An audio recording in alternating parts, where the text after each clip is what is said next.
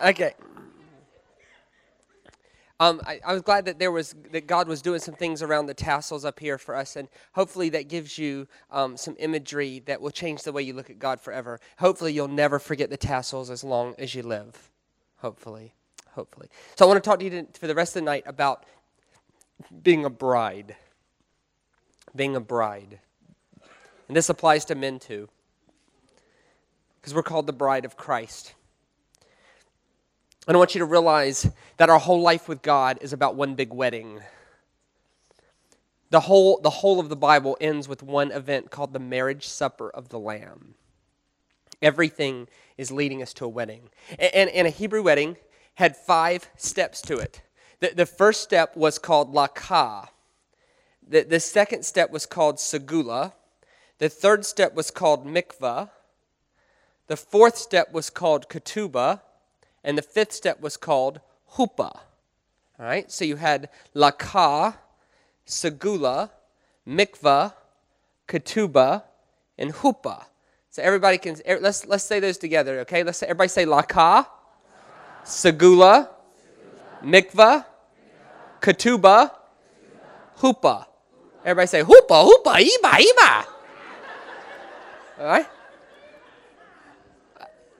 And and so when, God's biggest idea started, he was, he, he was talking to a group of people who were marginalized, oppressed slaves. And he gets them out of slavery into freedom, and he says, This is the light part of it. Now, that sounds like the heavy part of it. Jesus says, No, no, no. This is the light part of it. The big plan is coming next. And what's going to happen now that you are slaves and you've been made free? What I'm going to call you to do is to set people free. And I'm going to empower you to do that by marrying you. I'm going to give you power of attorney on my name by marrying you. And, and, so, the book of Exodus, if you turn in your Bible to the book of Exodus, and I'm going to take you through a track because the whole book of Exodus is just one big marriage proposal. It's God taking a group of people from slavery to freedom by marrying them. Now, for the purposes of this, I need a girlfriend.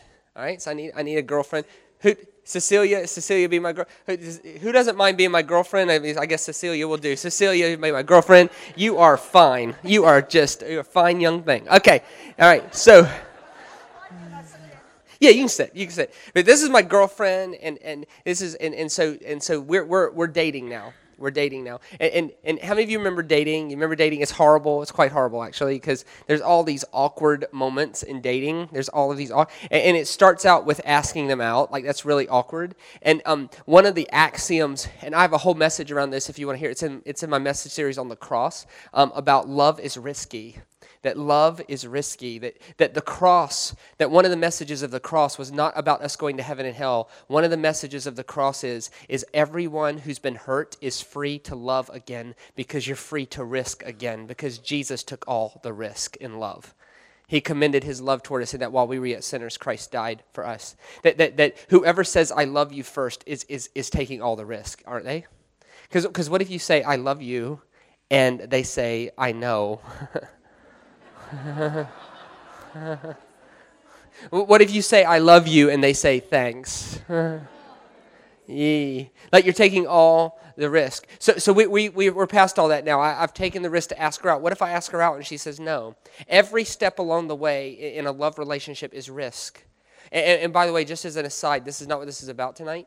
But if, if you're here tonight and, and you're married, um, and, and there's been some hurt between the two of you, um, and, and both of you are now protecting yourself and you're refusing to risk, um, you'll convince yourself that you're fallen out of love, but you haven't fallen out of love. You've just convinced yourself that you're not going to risk anymore. And as soon as you quit risking, you quit loving. And so the answer is if somehow you can get the courage to risk again, because if you can risk again, you can love again. Okay? All right, so.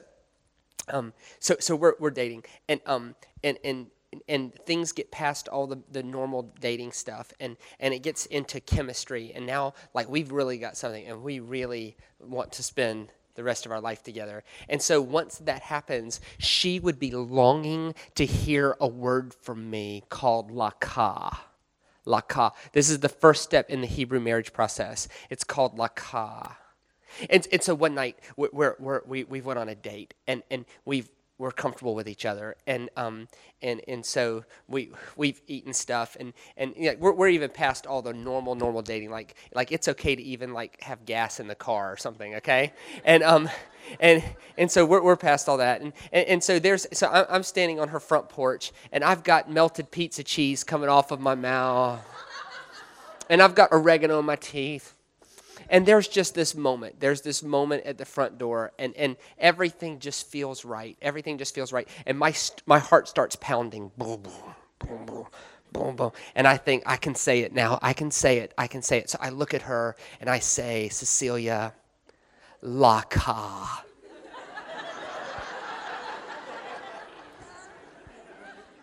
And so then there's this moment on the front porch, and, and, and, and she can't keep her hands off of me. And there's all this stuff. And she's trying to she's trying to act calm on the inside, but I just said laka to her. So she goes inside and she calls all of her girlfriends and she's like, he said laka to me. He said laka to me. Oh my God. He said laka to me. this was laka. La, la comment. La comment, I want to make you my own. I want to make you my own. All mine. How can you resist this?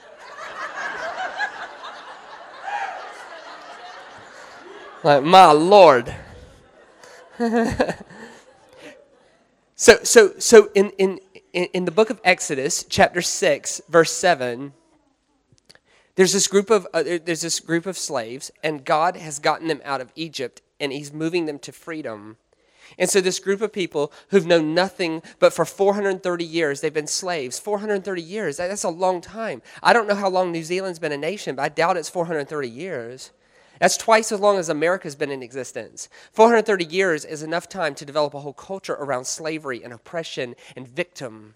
And, and, and, he's talking to this group of people, and here's what he says in Exodus 6, verse 7 And I will take you as my own people.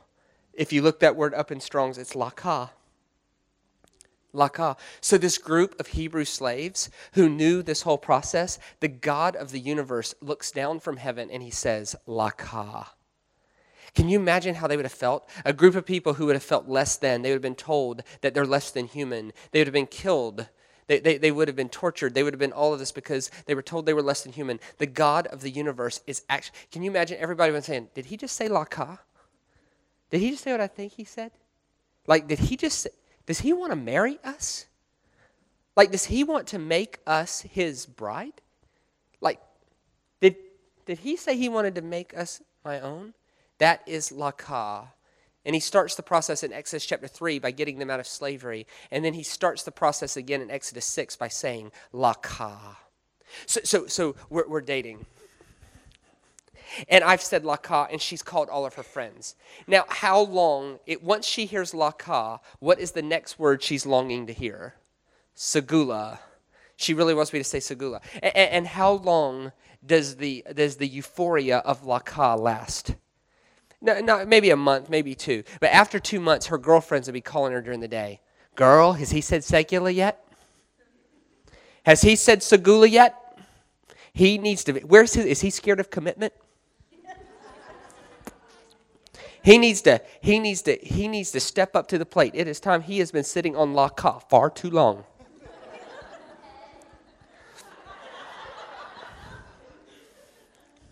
so one night we go out on a date and we eat, I don't know, fish tacos or something. and we're in the car on the way home, and there's just a moment. There's a moment. And, and, and I get her to her front porch, and everything feels right. And, and, and, and, and, and she's, got, she's got a piece of that fish taco hanging off of her lip. and I look and I think, oh, yeah. You're the one for me. And I, in just the right moment, I take her by the hand and I say, Segula. Well, now she really can't keep her hands off of me. And she's trying to act calm, but inside her heart's fluttering. And she runs in and she calls her girlfriends and she's like, he said Segula to me. He said Segula to me. Oh my God. He said Segula to me. Segula meant, took Laka one step further, and it meant treasured possession. The girls love this message. I, have been, I've been asked to preach this specific message next year at a national conference for women. They're going to go crazy. Uh, um, treasured possession, treasured possession. It took Laka one step further. It, it meant, I don't only want to make you mine, like Cecilia, I don't want to just make you mine. I want you to be my treasured possession. Everybody loves that.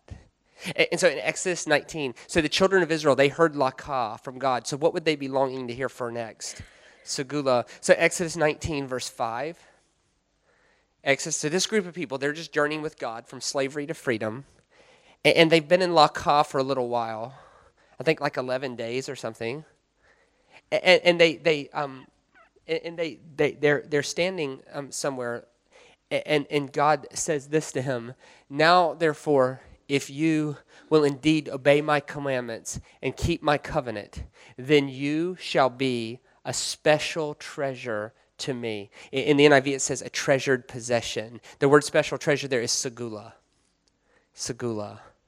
So, so, so they, they'd be staying there and they, it would be like, wait a minute, did he just say segula? Did, did God, he said laka, and I think he just said segula. I, I think, does he really want to marry us? Does he really want to marry us? Now, now, the next, once you heard Segula, what would be the next thing you'd long to hear?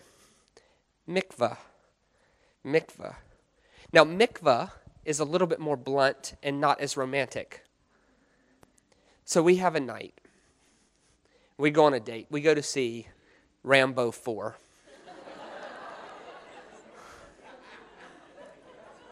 Let the bodies hit the floor. Let the bodies. Okay, so we go to see Rambo 4. Yes. And then afterwards, we go and we shoot possums in a field.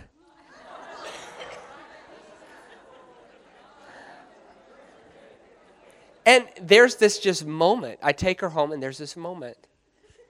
And, and, and, and, and, and, and there's this moment, and she smells uh, she, she shot a possum and she went and got it, and then it used the toilet on the front of her.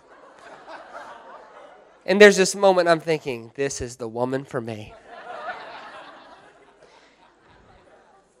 and so I look at her, and with the longing of a treasured possession in my heart, I say to her, Mikvah.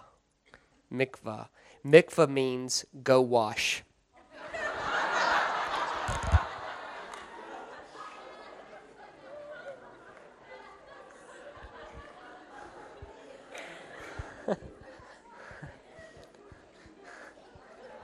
When um like good lord you stink. Um, um mikvah is what they um mikvah is what they baptize people in. They baptize people in a mikvah it was a baptismal pool. It also meant go wash. It was very important that you were not tameh for your betrothal because you wanted to be able to be touched for obvious reasons. Okay so you, you, you, wanted, you wanted to be Tehor. So it's very important to the man that the woman was Tehor, um, clean, was Tehor for the, for the betrothal because he wanted to be able to touch her. Because if she was Tameh, he could not touch her. So he would give her a warning that the betrothal was coming by saying, Mikvah, go wash go wash. The, the Hebrew people found this very important. Like, remember Esther? What, what did she do before she went and saw her husband? She bathed in perfume for a year, which is a bit overkill, I think.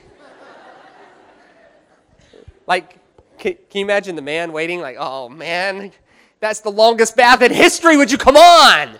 Like, but, of course he had like a thousand wives, so it didn't matter to him. But um, but but she, she bathes in perfume for a year to, to, to go see a mikvah was go wash, a betrothal is coming. Now, in Exodus 19, verse 5, he says treasure possession. In verse 10, he commands them to, to prepare themselves for three days and to wash their clothes. The word is mikvah, wash, to go wash. So, so, so go consecrate themselves and let them wash their clothes. In, in other words, it, we're going to be clean because a, a, betrothal is coming. So here is a group of marginalized, oppressed slaves, and God is saying laka, segula, and mikvah to them. So what would they naturally be expecting next? Ketubah. Ketubah. Now, ketubah was a very important part of this process. This is where we get real serious. I'm going to ask her to marry me. But before I ask her to marry me, we have to work out a ketubah. We have to work out a ketubah, okay? And what would happen in that is this.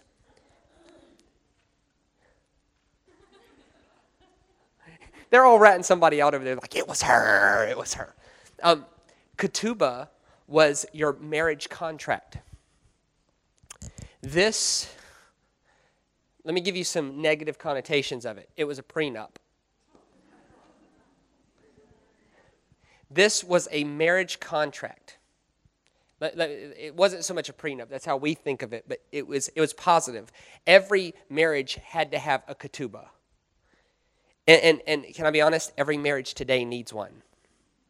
It, it was it, not a prenup. Every marriage today needs a agreement between the husband and the wife as to what boundaries are going to define our marriage. When, I do premarital counseling now, or when I do marital counseling, I always, I always sit down and I'll say, "What is your ketubah?" And of course, they never know what that means. And so they say, "What's a ketubah?" And then I explain it. And now I, then I say, "What is your ketubah?" And I can't tell you the number of married couples who have no idea what their basic agreement is. So, so I would sit down with Cecilia. It would be me and my father, and her and her father, and we would sit down and we would make a ketubah. And I could put anything in the ketubah I wanted, and she could put anything in the ketubah she wanted, so long as we both agreed. Because how can two walk together lest they be agreed? It was at this point that we determined what our deal breaker was. What's our deal breakers? You wouldn't believe the stuff that goes on in marriages. Uh, they, they end up in my office, so I know. Like you wouldn't believe the stuff, the, the, the ways that, that wives address their husbands. It is unbelievable. The ways that husbands talk to their wives and treat them, unbelievable. These would have been deal breakers.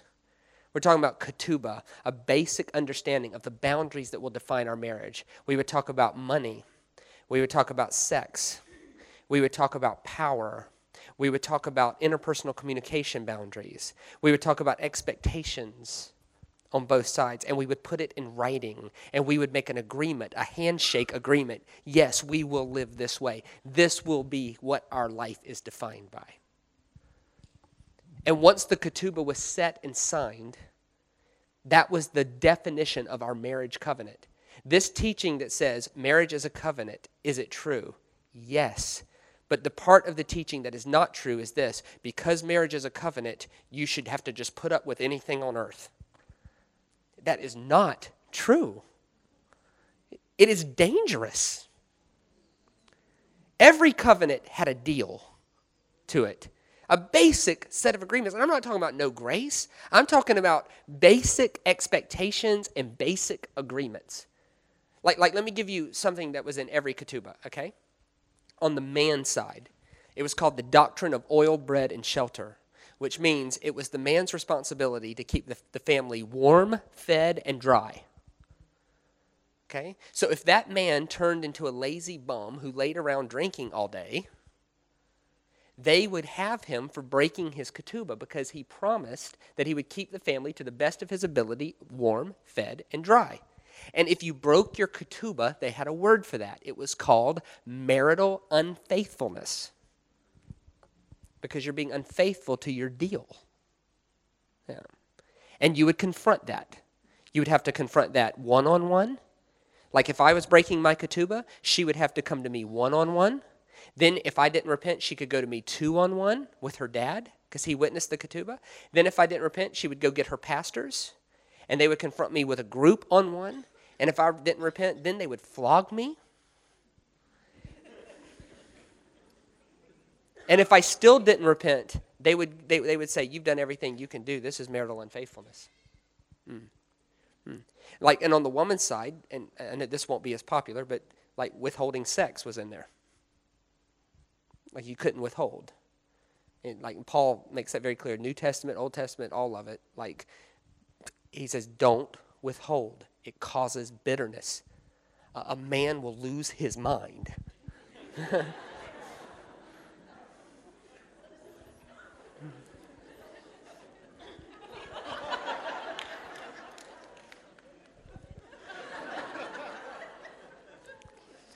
And anybody here who's been married any length of time, they know that husbands love, wives respect, don't withhold sex, and put children in their right place. That's the way to do a marriage.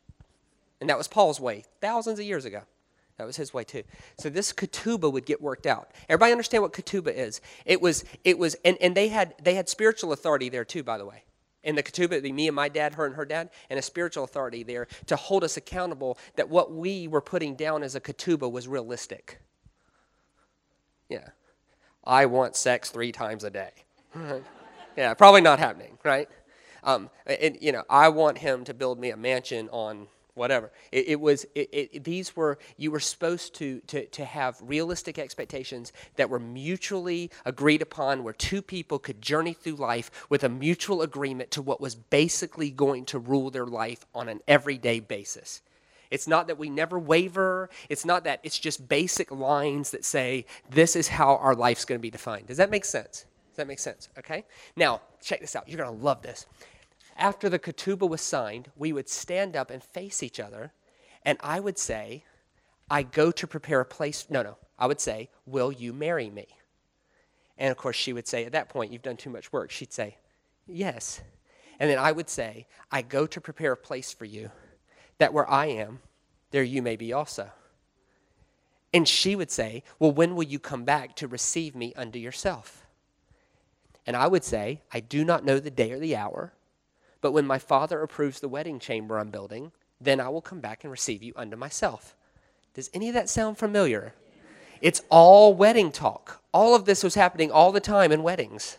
It's all wedding talk. So I would go away and I would build the wedding chamber. And then my father would approve it, and then we'd come back and we'd get her. And then we'd take her to the wedding, which is where step five is, and that's called huppah. Huppah. Now there was two huppahs. There was huppah at the wedding altar. You guys know what a huppah is? It's a, it's a marriage altar. Have you guys seen Meet the Parents? Oh, come on. Don't be so. No, I've never seen that. Now, it, remember, remember the friend, the rich friend to Meet the Parents? He made the, the, the, the handmade huppah? Yeah, it, it, was a it was a wedding altar. In in in um, Western cultures, we have lattice, like you have an archway kind of thing. Yeah, yeah, it, that's huppah. And, and what it meant was it meant to be covered in God's presence. So all everything that's fixing to happen, God, because to have a covenant, which marriage is a covenant. So to have a covenant, you have to have a deal, and you have to have witnesses. And so all of this was happening that's why we do weddings today. You're making a deal in front of a group of people who are going to hold you accountable to that deal. That's what's supposed to happen. But that doesn't happen in Western culture because we're too private. We don't want people to know everything. And part of that's good, part of that's not good. And so the people who witnessed your wedding, they have no right in Western culture to hold you accountable to the deal you made. So you could start acting like an idiot and everybody just says, well, that's their life. They need to work it out. And they're in covenant, so you have to put up with whatever. No. See, in Hebrew culture, if one or both started acting like an idiot, the whole community banded together and held them accountable. You signed a ketubah. We were there. You're breaking your ketubah. And it was in front of us and it was in front of God. You can't break your deal. So you would make this deal. They would read the ketubah and you'd have this whole wedding thing. They'd read the ketubah and, and basically, do you, I do, do you, I do. Then they'd have the salt ceremony, and, and where the, the, the, groom would have a, a baggie of salt, the bride would have a baggie of salt, and, and the, and the priest would have a, a big empty baggie. And they'd take the groom's baggie of salt, they'd take the bride's baggie of salt, and then he he would take it and he would mix it together, and he'd go, What God has joined together, let no man tear asunder. And then he would take this, the mixed up salt and sprinkle it on their hands. It was called the covenant of salt. And, and, and so after the wedding, after the wedding's over, then we go to the second huppah, which is my personal favorite. The second huppah was in was in the marriage bed. And, and it was this. And they would take the four stakes and they would make a canopy with this over the marriage bed. So this is what would happen. The groomsmen would march me and my new wife to the door of the marriage chamber I built. And then I would catch my bride up.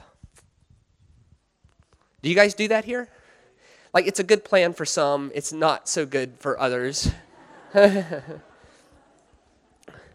so I would catch my bride up, which was called rapture.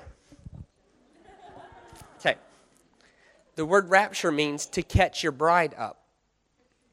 All right? That's where we get the word rapture from. Okay? So, so I would catch my bride up. I would walk her into the marriage chamber. The groomsmen would shut the door behind me, and they would wait outside.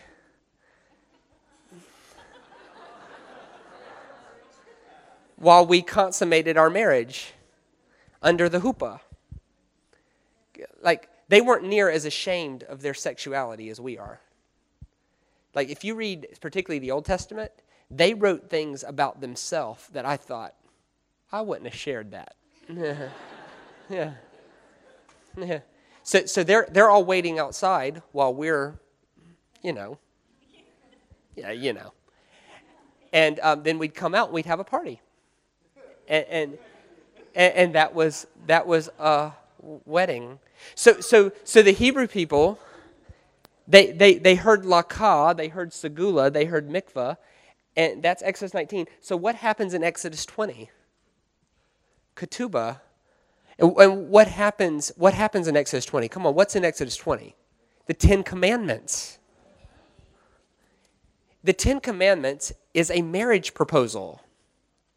The Ten Commandments are not 10 conditions for God to love you, it is 10 proofs He already does. You're not proposing to people you don't love.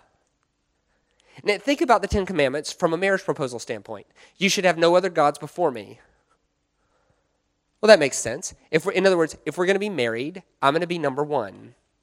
And let me tell you something, just from a psychologist standpoint, okay? If you took God out of the picture, if the Bible had not been discovered yet, okay? If you took if we had no instructions from God on how to live, I can tell you as a psychologist that for a marriage to work, the man has to be number 1 and the wife has to be the treasured possession.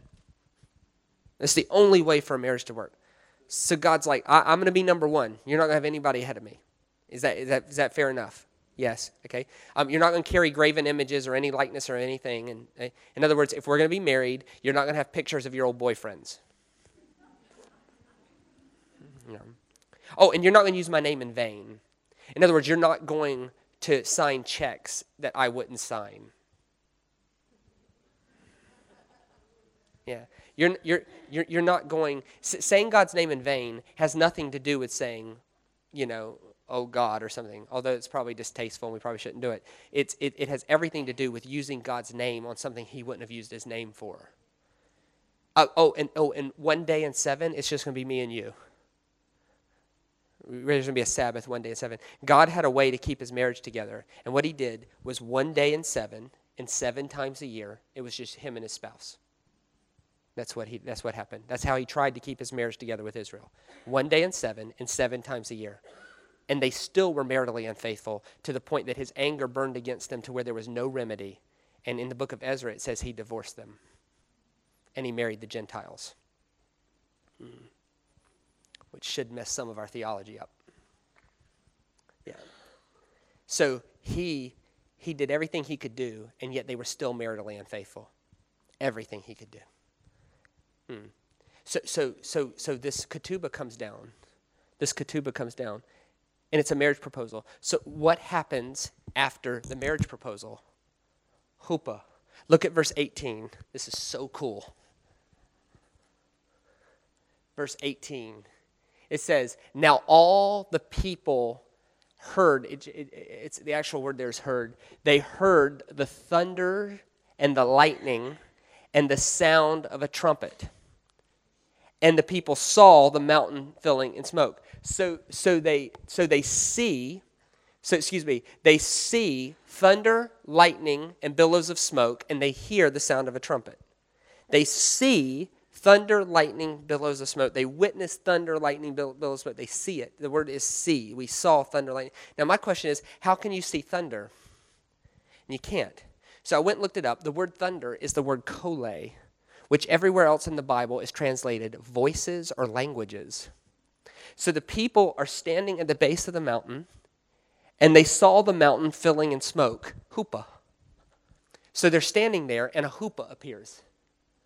They've already had laka, they've already had segula, they've already had mikvah, they've had a ketubah, and now they're standing there and a huppah, a giant huppah appears.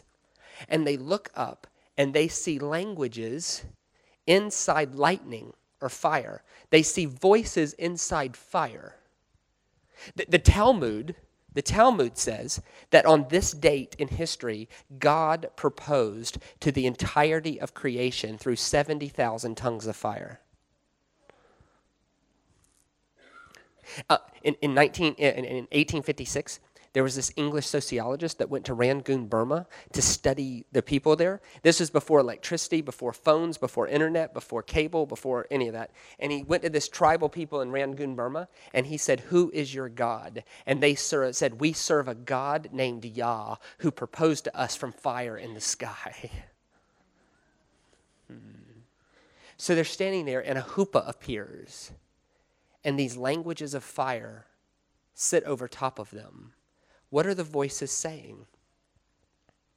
Will you marry me? Will you marry me? And, they reject it. They say, No, no, Moses, don't let God speak to us anymore, lest we die. You speak to God. We want somebody to go between us and God. We're not worthy. We're not worthy of this. We can't have this.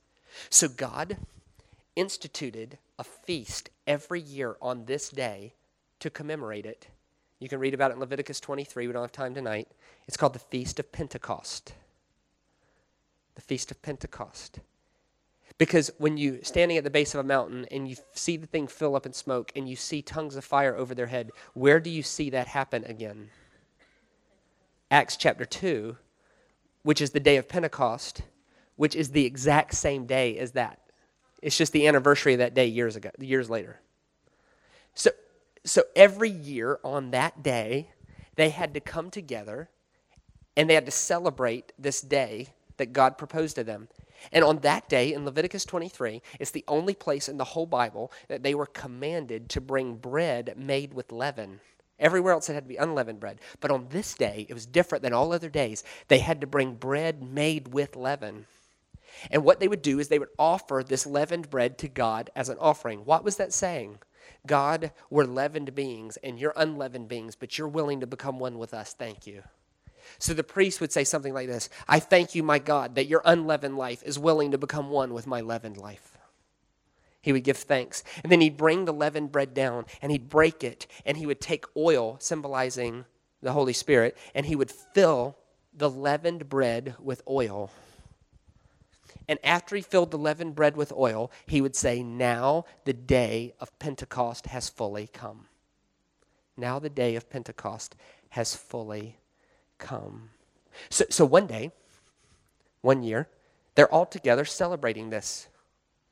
They're all together. And some of them would have been just going through the motions because they had to. And some of them would have been truly lamenting the decision of their ancestors not to follow God. And some of them would have been into it. But the priest, he says, now the day of Pentecost has fully come. And it says, when the day of Pentecost had fully come, they were all together in one accord, and the whole room filled in smoke. And over their head, they heard the sound of a trumpet, and they saw tongues of fire. It's the same exact event on the same exact day at the same exact time.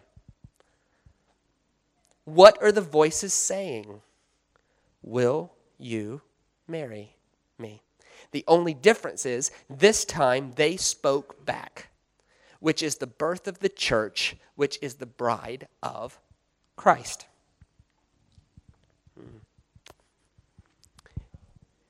Pentecostals for years have said, you got to get the leaven out of your life for God to use you. You got to get the leaven out of your life for God to use you. And hear me clearly. You need to get the leaven out of your life because God wants you to have the best life. But God always uses imperfect people. The thought that you're not worthy to approach God because you've got issues is a problem. The whole point of Pentecostals for years, you got to get the leaven out of your life for God to use you. You got to get the leaven out of your life for God to use you. But the whole point of Pentecost is oil flows through leaven. And aren't you glad? Come on, how many of us are glad about that? Oil flows through leaven. In other words, let me just say it this way God wants to marry you, leaven and all. God wants to marry you, issues and all. Do you realize that God was proposing to a group of oppressed slaves? All they knew was slavery for 430 years. How much issues do you think they had? He was proposing to a group of people that he later had to say to them, Don't have sex with your mother. It's a bad plan. That's issues. When you don't know it isn't proper to have sex with your mother, when God has to tell you that, you got problems. He had to later tell them, Don't throw your children in fire. Like these people had issues out the wadzoo and he still wanted to marry them, leaven and all, because he knew if he could become one with them, every part of their life that's Tameh would be made Tahor if he could just get a hold of it. Hmm. I bless you tonight to know that you are called to be the bride of Christ, that he wants to make you his own, he wants to make you his treasured possession, he wants to clean you up and give you the best life possible, that he's called you. He believes in you more than you believe in him.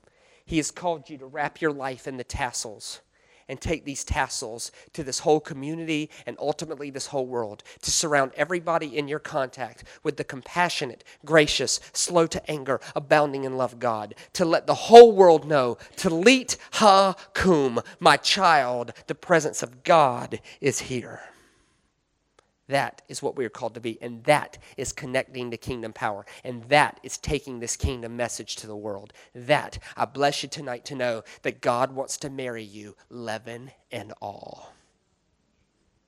And He wants to take your leaven and turn it into something so awesome. So, what's your story? Who needs to hear your story? And what are we doing about it? I bless you tonight to know that God believes in you more than you believe in Him. He has an incredible, He wants to be one with you. He wants to marry you, leaven and all.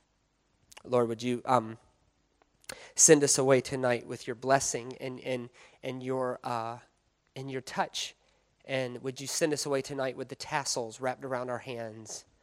That, that we are called to be peacemakers, that we are called to bring heaven to earth and not hell.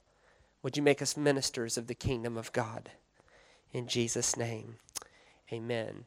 Now, now on Sunday, um, tomorrow I'm off, I think. To, Sunday. Uh, we'll be here Sunday morning, Sunday night. Then next week, we're going to continue this, these seminars. And, and, it has a different name. It says leadership on it. And let me tell you, it's going to be, it's, I'm just going to continue right on from here, and I'm going to tie these kingdom principles into our everyday lives. And it's going to get better and better and better. I'm just going to keep going. So you don't want to miss next week. It's going to build up, and it's going to build up, and it's going to build up until next Sunday night. It'll be the most important message I've ever preached in the world. So I look forward to journeying with you over the next few days. And, uh, and, and I, think, I think we can believe together that at the end, we'll be changed and different people more into the image of our Almighty God. God bless you tonight. Thank you for having me as your guest.